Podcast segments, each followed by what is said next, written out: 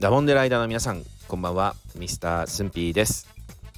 えー、本日は令和5年8月25日の金曜日です、えー、相変わらず日差しがきつく暑い日が続いておりますけれども皆さんいかがお過ごしでしょうか？でもねなんかね風が最近吹いた時ふと感じるのがですね夏のこう終わりと秋をねちょっと秋のこう気配感じるようなね風になっててきたような感じがするんですよね。まあ、熱風だったようなのがちょっとこう涼しい秋の風に変わりつつあるのかなというような感じを寸評は受けてますけれども、えー、本日も静岡だもんで、えー、最後までお付き合いください。えー、今回は6月20日に配信をしました静岡弁でブッサラウゾってどんな意味というテーマでお送りした内容に対するコメントのご紹介です。え、ー、とねまず改めておさらいしておくとこの静岡弁ブッサラウはね標準語で殴る叩くことという意味でご紹介しました、えー、では早速コメント紹介に行ってみましょう、えー、まず八ママさんから頂いたコメントです。くぐいさんの才能シャレーなブッサラウぞ。すんません。慣れ慣れしくって。というコメントですね。いや静岡弁の綺麗な例文です。まあシャレーとねブッサラウの合わせ技でこれは一本取られましたよね。八ママさんコメントありがとうございます。えー、お次がね、えー、その才能を褒められたくぐいさらささんの登場です、えー、おめちどこ中？シャレーなブッサラぞ。これも八ママさんに続いてすごい。もうシャレーとブッサラの合わせ技ね。やっぱこれシャレーとブッサラウってやっぱこうなんだろうな。あの相性いいんだろうね。うん、なんか駿府もね忘れていた中学生時代を思い出しましたね。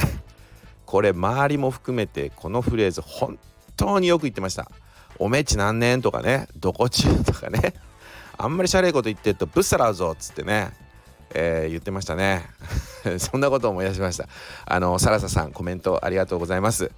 えー、まあ本当にねえー、ブッサラウって野蛮な言葉だよね。他県の知らない人が聞いたら まあ、強引に連れ去るとも取れる言葉ですからね。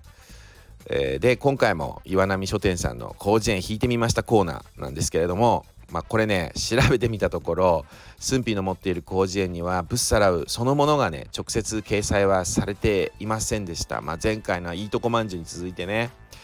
えー、まあその今回ねそのブッサラウについてはされてなかったんですがそのブッサラウってぶん殴るっていう標準語の意味ですからブッサラウはね標準語にするとぶん殴るっていう意味なので、えー、まあ、これいろいろね調べてったら殴る前にねついているこの「ぶ」「仏」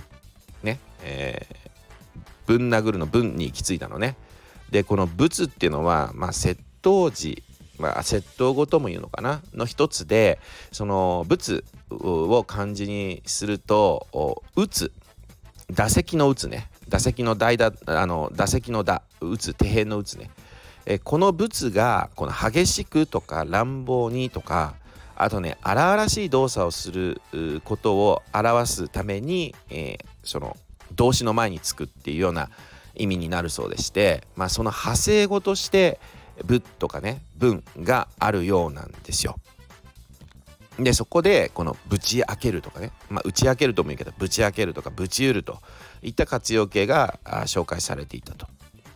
でまあこのようにあの激しく乱暴に打つっていうことが、まあ、静岡ではブッサラウに変化していったんじゃないかなと。まあこれあくまでも駿府の推測ですけどもね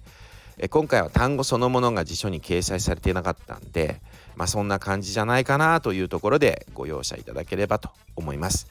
まあ、ただね、えー、一つ言えることは、えー、決してこのブッサラウはね、えどこかに連れ去るという意味ではあの静岡弁では使ってませんので、えあくまで、えぶっ倒すとかねぶん殴るというような、まあ、引っ叩くとも言うかな、え、という意味で、え静岡弁では使ってます。ただやっぱり若い人たちはなかなかあ使わずに、え使ってるとしても40代後半から50代以上の方々がやっぱりよく使っていて最近の静岡の若い人たちでもブッサラウはあんまり使わないかもしれないですね。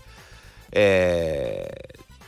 ー、ということです。えー、ということでですね、えー、次回、えー、は、え久々に静岡弁のご紹介に戻りたいと思います。え次回の静岡弁ね、次回はね、しょろしょろです。